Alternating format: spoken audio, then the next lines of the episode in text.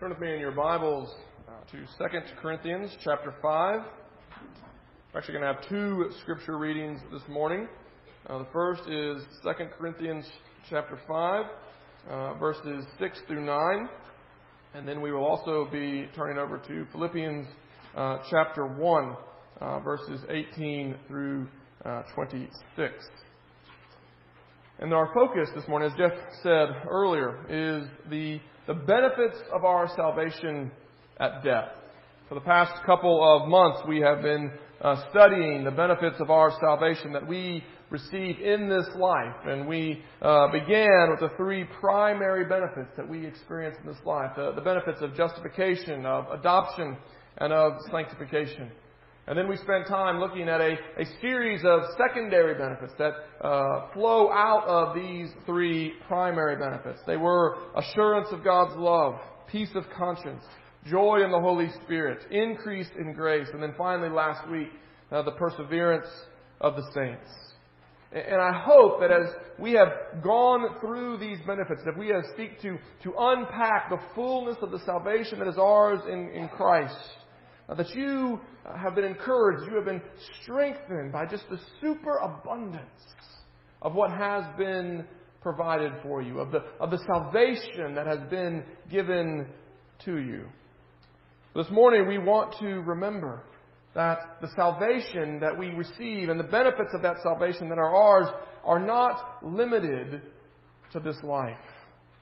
In fact, the benefits that we experience in this life are actually but a small foretaste of the full glory that is being prepared for us. The full benefit of our salvation is yet future. It is still coming to us, and it is coming to us both at death and at the resurrection. And so this morning we are going to look at those benefits that we receive at death. And then next Sunday we will look at those benefits that we will receive at the resurrection. So let us pray and ask God for His blessing upon our study of this morning. Pray with me. Father God, death is not one of those subjects that we are eager to talk about. But Father, we know that because of the work of Christ on our behalf, death has lost its sting. That death has lost its victory, that it has been overcome. And that for those who are in Christ, death is now gain. Death now brings benefits. Father God, would you please open our eyes to see your truth this morning? And would you allow that truth to renew our minds and transform our lives to the praise of your glory? We ask in Jesus' name. Amen. 2 Corinthians chapter 5 verses 6 through 9. Listen to this. This is the very word of God. So we are always of good courage. We know that while we are at home in the body, we are away from the Lord. For we walk by faith, not by sight. Yes, we are of good courage, and we would rather be away from the body and at home with the Lord. So whether we are at home or away, we make it our aim to please Him.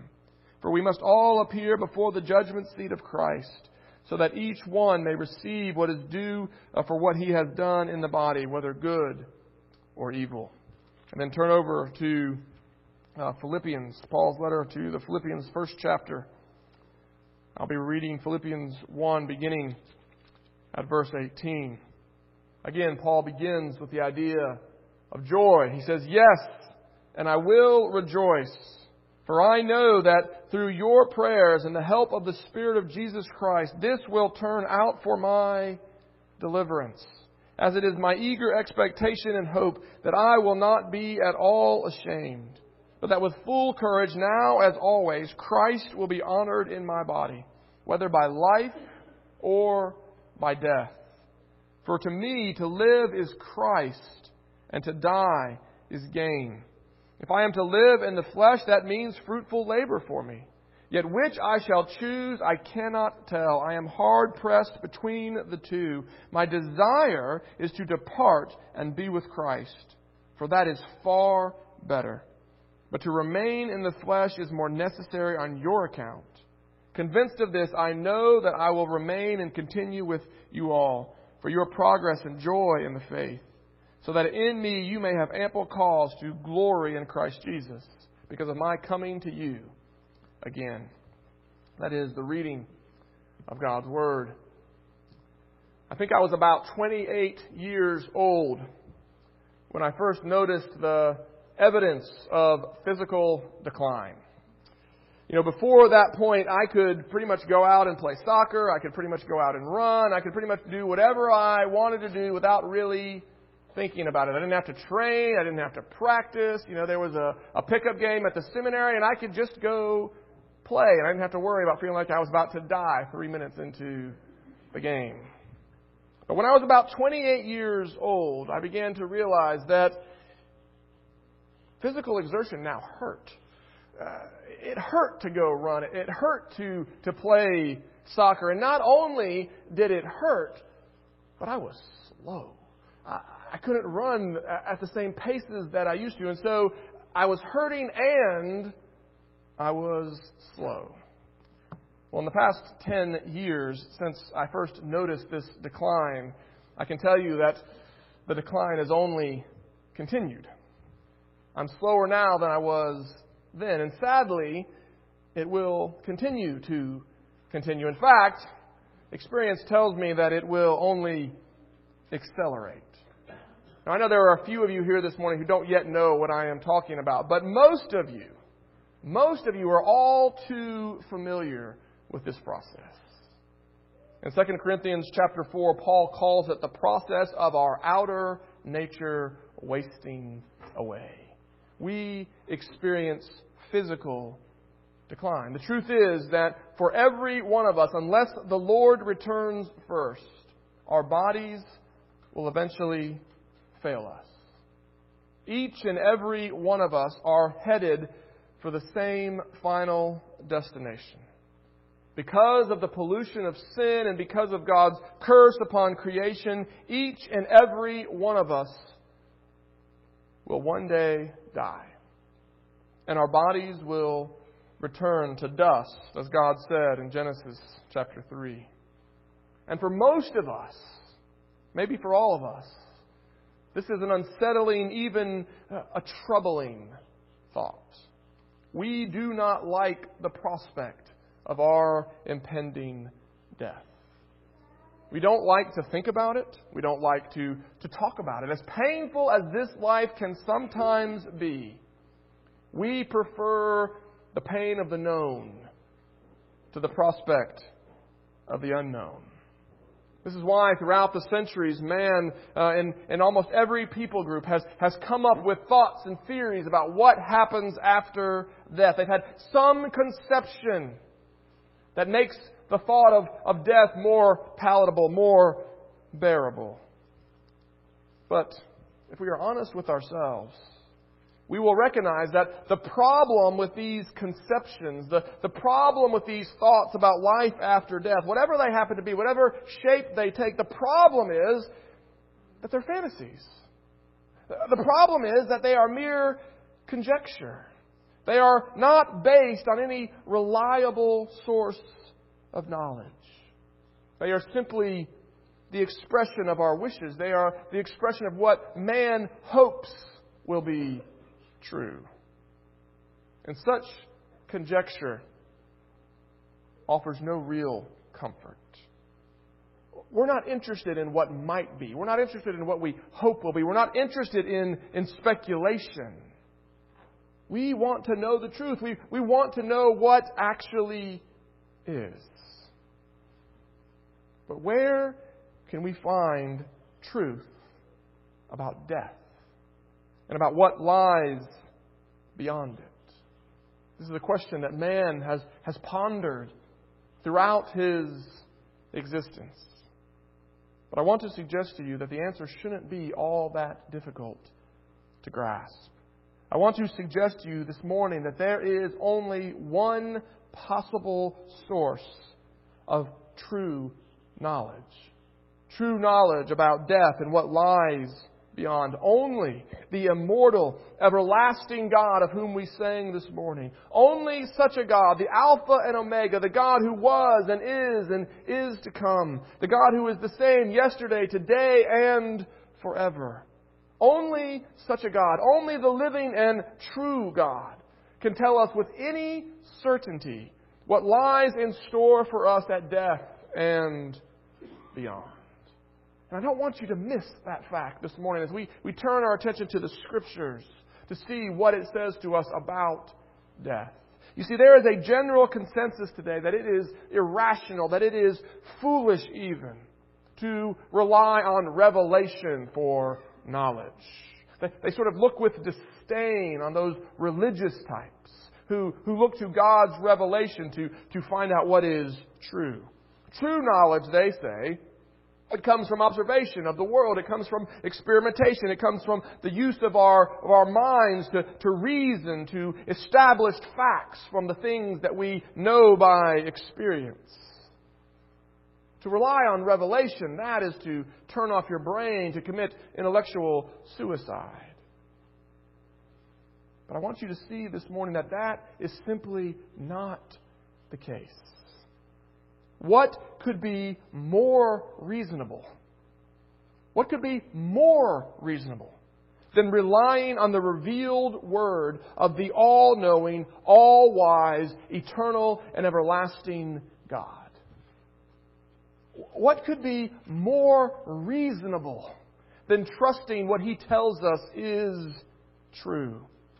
It seems to me that the foolish choice is to trust your own opinion.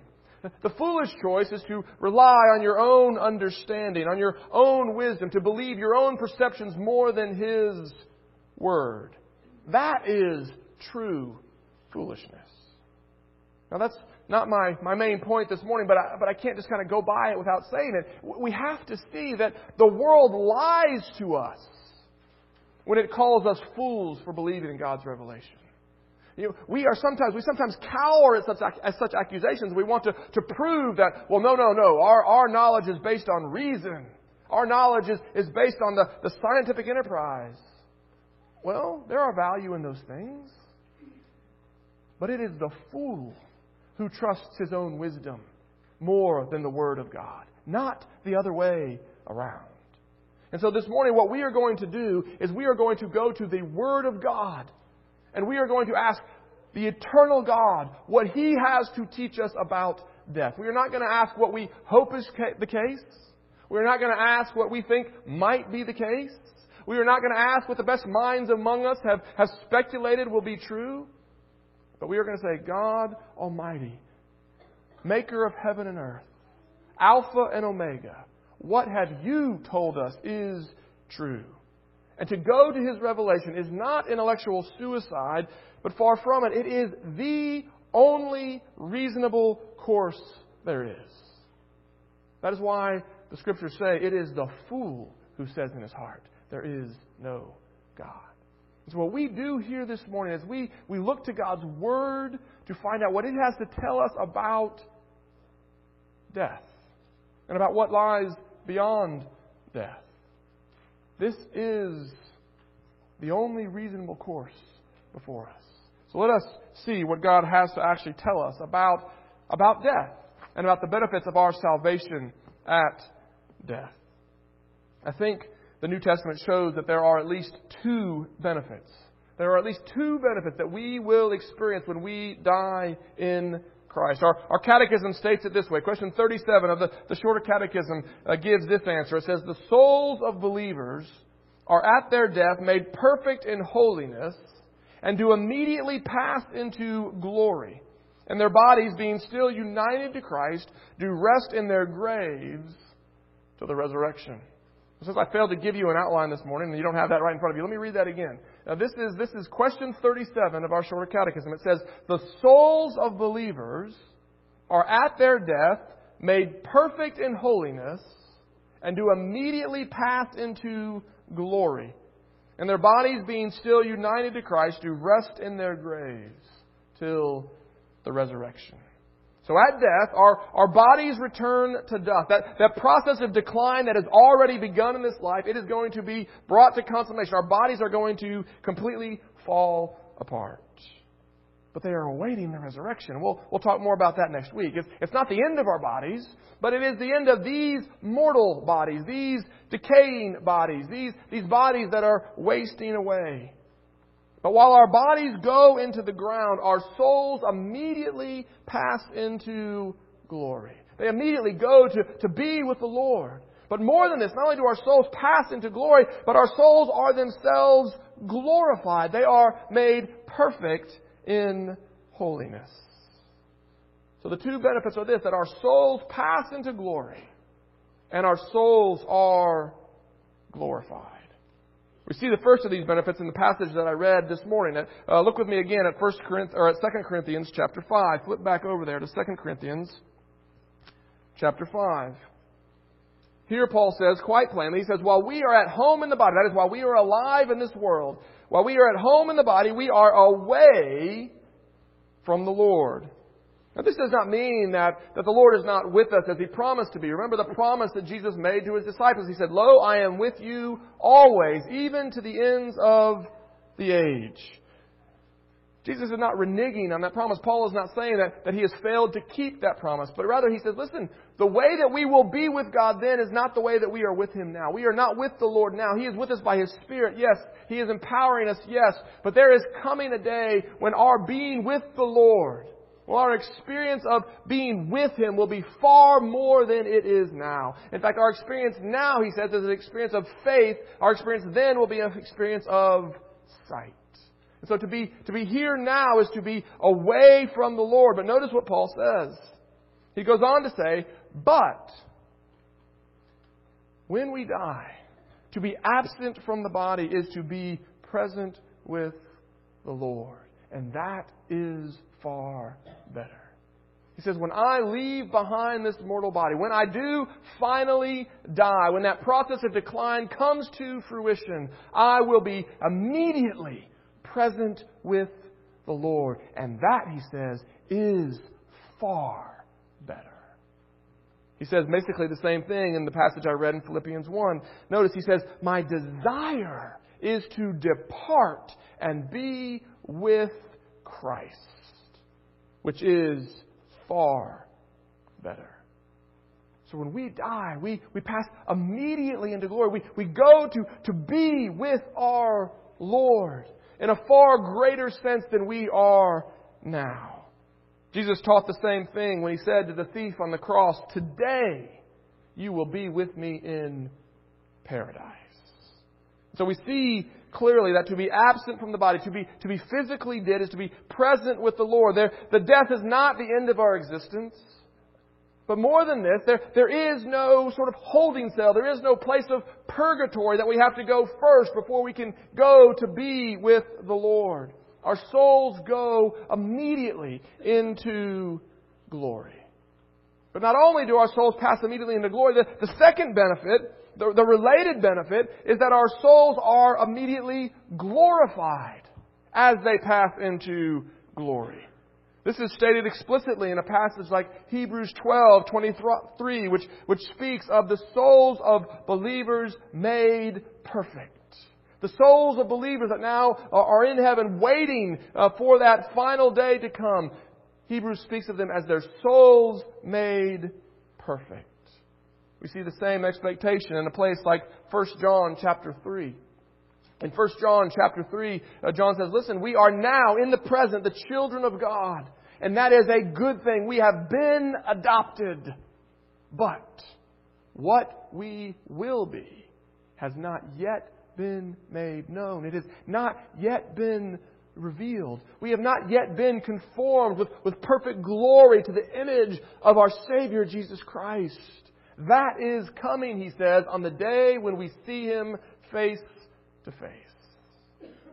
There's a day coming when we will see him. There's a day coming when we will be present with the Lord.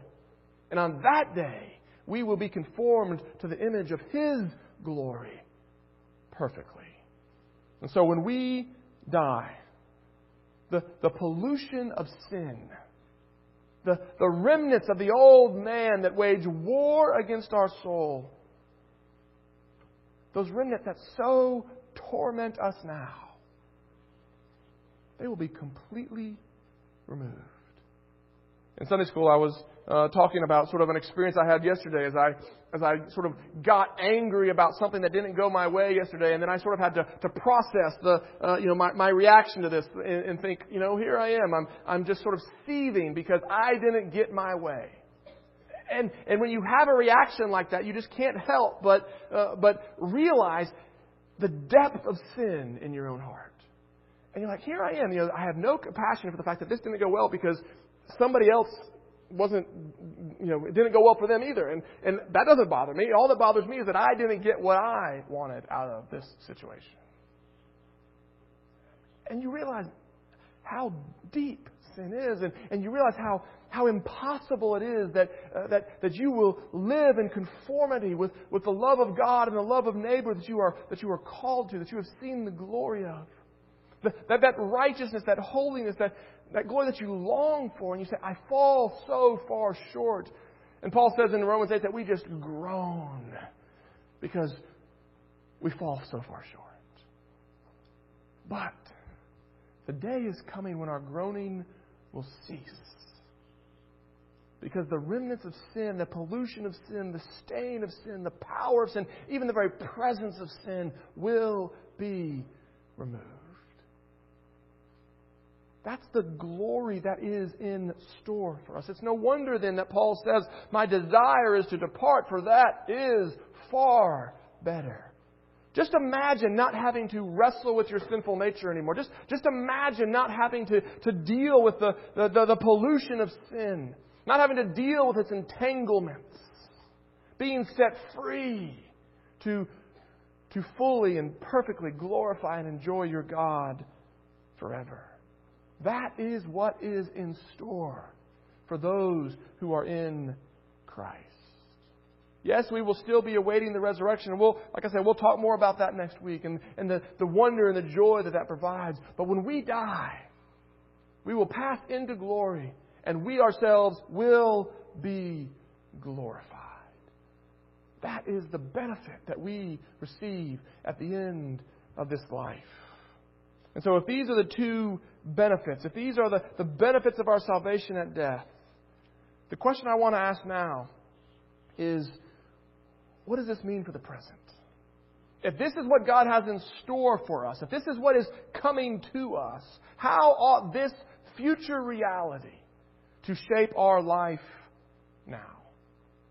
And I want to point out at least four implications that I see of these benefits that are coming to us at death. First, because our souls will be made perfect in holiness, because our souls will immediately pass into glory, because this is the future that God has in store for us, we must not live as if this life were all that there is. I think all of us are familiar with the, the dangers of short sightedness in this life. We, we are familiar with the consequences that come from not thinking about the long term consequences of certain decisions. Think about someone you know who is, who is high school age, a, a student who just doesn't want to be bothered with, with studying or even going to school. You know, he would, he would much rather spend his time playing Xbox or, or partying with his friends or, or just hanging out. To the student, these choices seem good in the short term, but there's not an adult out there who cannot see the, the train wreck that lies on the horizon for that student. I mean, sure, any student would, would choose a, a party over, over chemistry homework, but the results are disastrous. We know the, the results that are coming. We know that the long term consequences of such choices are profound. They will impact that student for the rest of his life. Well, if we can see that with regard to sort of long term choices in the relatively short term of this life, how much more ought we to think about the eternal consequences of our decisions? We read in Hebrews chapter 11 that by faith Moses, when he was grown up, refused to be called the son of Pharaoh's daughter, choosing rather to be mistreated with the people of God than to enjoy the fleeting pleasures of sin. The fleeting pleasures of sin. Imagine how difficult that decision must have been for Moses. You are a prince of the land. The, the riches of Pharaoh are at your disposal. You are regarded as his son. Or you can go and be identified with the people who are the slaves who make the bricks. That's your choice, really? And yet, what does the scripture say? He says, by faith. By faith in what? By, by faith in the everlasting God, by faith in, in the knowledge of, of who this God was and what He had promised to His people. By faith in the promises of God, Moses chose to go and be identified with the people of God because he knew what God had promised to them. And he said, Listen, what God has promised to them is far greater than the fleeting pleasures of living as Pharaoh's son for a lifetime. By faith, Pharaoh, Moses chose to be identified with the people of God rather than to pursue the fleeting pleasures of sin for a while. It is a model for us. In the same way, we must not leave off following our Savior in order to pursue the treasures of this world. And we could unpack that in any number of ways, but, but you know, just think about what it means for the way that we use our resources. Uh, your time. You know, I heard this week someone said, you know, every one of us has 160 hours, 168 hours a week. It's, it, it's the only resource where there is perfect equality. And the question is, how are you going to invest those hours?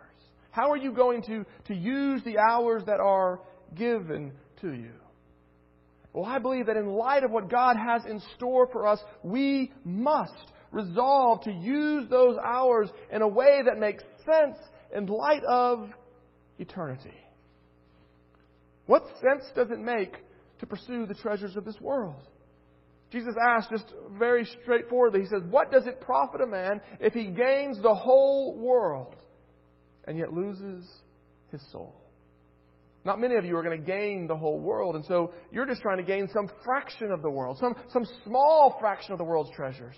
How much less does that make sense in exchange for your soul? This doesn't mean that we won't work hard at our jobs. We, we know that. But it does mean that, that we will not be driven by the same things that drive those who are, who are chasing after the treasures of this world. We will not be motivated by simply the bigger paycheck or the better benefits or the, the better vacation, but rather we will seek to glorify God doing something useful with our hands, doing something beneficial, something that brings glory to His name and, and good to His people. And it's not just what job we choose that will be affected uh, by our eternal perspective. Other things that we fill our schedule up. What will we choose to, to spend the rest of our time on? I think each and every one of us needs to, to evaluate our schedules and to evaluate our kids' schedules in the light of our promised future.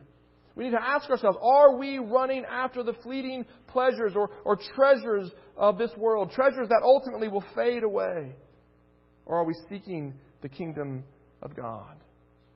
I think one of the, the battlefields that, that rages here in Cleveland is, is, is the battle over our kids' schedules in particular. I've heard many people say, people that I have in contact with over at the Y, ask them, well, why do you do the things that you do? Why, why do you fill your schedule? This schedule that you've been complaining about for the last five minutes, why is that your schedule?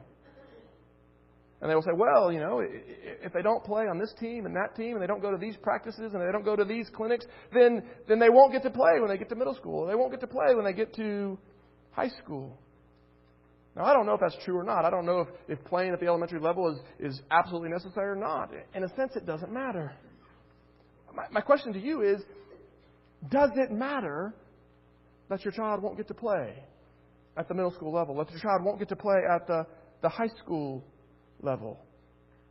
Now, I, I recognize the difficulty of asking that question because I love sports. I, I played sports. I want my kids to, to play sports.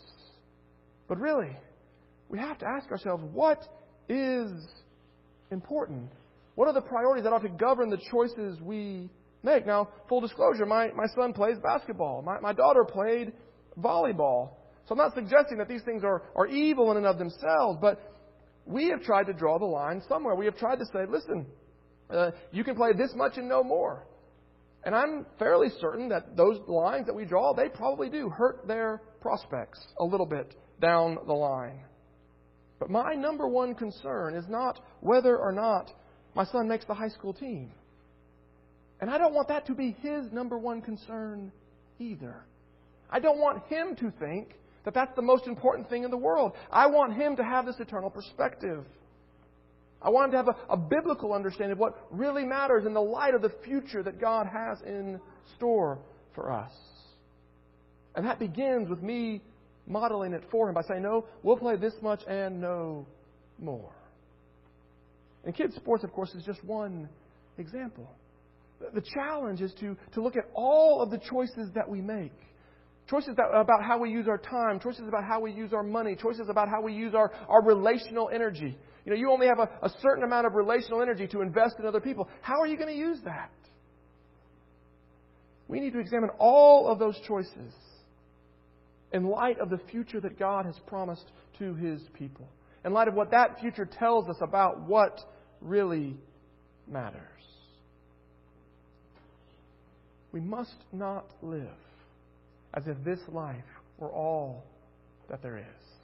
That is the first implication. The others, hopefully, will be quicker. The second implication that I want to highlight is this that because of what God has promised to us, because of what God has in store for us, we must not fear our impending death. Your death is impending. I don't know if it's impending tomorrow or if it's impending 70 years from now. I, I don't know. But your death is impending. And we must not view our coming death as the worst thing that could possibly happen to us. Jesus once said, Do not fear the one who can merely kill you. Just, just sort of reflect on that for a moment. Don't, don't fear the one who can, who can do no more than just kill you. It's one of those, those statements that sort of knocks us back on our heels. What do you mean, don't fear the one who can only kill you? What more is there, we want to ask? But Jesus' point was this. He said, he said, Do not fear the one who can take your physical life but can't touch your soul. If all they can do is kill your body, then what real harm can they do to you? Peter expresses the same thing in chapter 3 of his first letter. He says, Who is there to harm you if you are zealous for what is good? He then goes on to say, You may suffer in this life. You may even be killed in this life, but you will still be blessed. So the question we must ask ourselves is do we fear death? And do we let the fear of death and the fear of, of the suffering that leads to death, do we let these things control our lives? Do we let them keep us from doing certain things that we would like to do to the glory of God, but, but fear the consequences? Or do, we, do they do allow them to keep us doing things that we'd like to set aside, but, but fear setting aside because of what might come? I want to suggest to you that knowing that what God has in store for us ought to set us free from such fear. It doesn't mean that we're going to sort of look forward to the prospect of some grisly death. That's, not what I'm talking about. We, we still may not enjoy the process. We still may want to avoid the process. But, but death itself will not control us because we know it is not the end. Listen to what Paul says in, in 1 Corinthians or in 2 Corinthians chapter 4. He says, The slight and momentary afflictions we face in this life until we die are not worth comparing with the surpassing weight of glory that is being prepared for us. The slight and momentary afflictions. Now, remember what Paul's talking about when he talks about the slight and momentary afflictions. He, he's talking about afflictions that last a lifetime. And, and not just, you know, you know, people being mean to you at the water cooler behind your back type of afflictions. I mean, he, he's talking about being beaten with rods, being, being stoned, being, being whipped, being shipwrecked, being imprisoned, being abandoned for dead in the wilderness. These are the types of afflictions that, that Paul has in mind when he writes about the slight and momentary afflictions that we are asked to endure in this life. His afflictions, I would say, outstrip most of ours. In the end, he ended up dying as a martyr.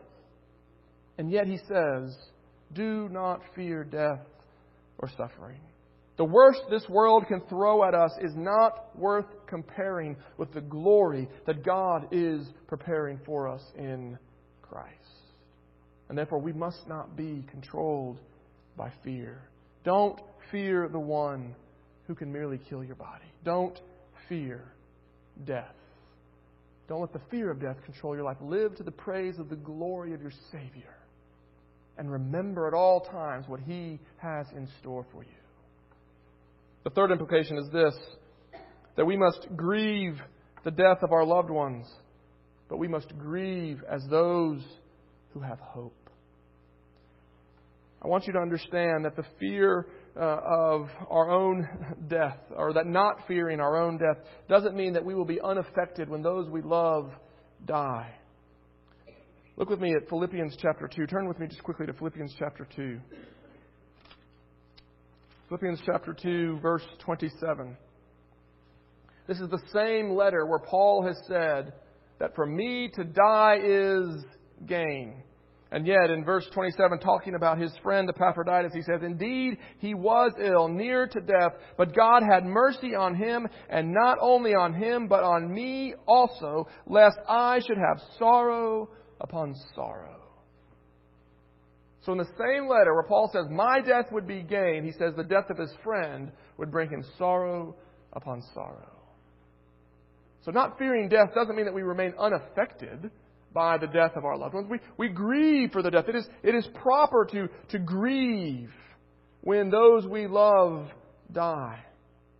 But at the same time, as Paul says in his letter to the Thessalonians, we grieve as those who have hope. We grieve as those who know that death is not the end. As those who know that God has a glorious future in store for those who die in Christ. But of course, this raises an important question, a hard question. What about the death of our loved ones who, who don't know Christ? What about the, the death of our, our loved ones who, who die apart from Him? And that is a hard question, maybe the hardest question. But the reality is that the benefits of salvation are only for the saved. They are only for those who have born again, who have been born again in Christ. Being received into glory and, and being glorified is, is only for those who have faith in the Savior. What is in store for those who die apart from Christ is unspeakably different. Those who do not rest in Christ for salvation will one day have to pay the just penalty for their sins. Those who do not rest upon what Christ has done for them will one day have to drink to the dregs the cup of God's eternal wrath. And it is right for us to feel anguished for our loved ones who remain apart from Christ, just as Paul says in Romans chapter 9. And it is right for us to, to grieve for them, even bitterly, when they die apart from Christ. But at the same time, we must recognize that God is glorified.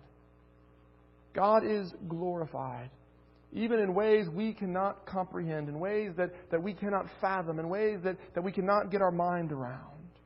When those who obstinately refuse to acknowledge Him as God are forced to live without Him as God, are forced to live apart from His gracious presence from all eternity. It is a hard truth, and, and I do not minimize it at all. Uh, if you are not grieved by it, if you are not burdened by it, then there's a problem. But it brings us to our fourth implication, and that is this because these benefits are only for believers, because they are only for Christians, we ought to be zealous to proclaim the gospel of Jesus Christ to all of our loved ones and to, to all of our neighbors. We ought to proclaim this gospel as their only hope. Now, in my experience, this, is, this has not been a strength of many of the churches that I have been a part of. There are some here at, Trinity who are, who are zealous for evangelism and who are very intentional about seeking out opportunities. And I, and I praise God when I hear their stories. They, they are an example and a motivation to me. And there may be even a lot that I don't know about that is going on. And, and I would love to hear your stories. I would love to, to hear about the ways that you have had opportunities to, to share the gospel with your, with your friends and with your neighbors and with your, with your family. But I also want to challenge us to say, listen, in light of what we believe, we ought to be far more zealous than we are to share the gospel with our neighbors. I don't yet know exactly what that will look like, but, but I, I, want us to be challenged to, to, to grow in this area. We, we have been growing. We've been thinking about it. We've been, we've been doing a better job, I think. But we can continue to grow. We can continue to do better. We can, we can resolve to, to continue to seek out opportunities. Beyond just friendship evangelism. See, the problem with friendship evangelism is that, you know, your circle of friends doesn't change all that much. And, and by this time, you've probably invited all the people you know to church. And you, you've probably had opportunity to, to talk to them about Christ. But we must go beyond just the friendship evangelism to an intentional proclamation of the gospel to the people who live in this community. We must seek to make known to them the good news of Jesus Christ, the good news that is their only hope. I'll be the first to admit that I don't do that well. But I want to do it better, especially in light of what it is that we believe about the, the future that God has in store for those who die in Christ.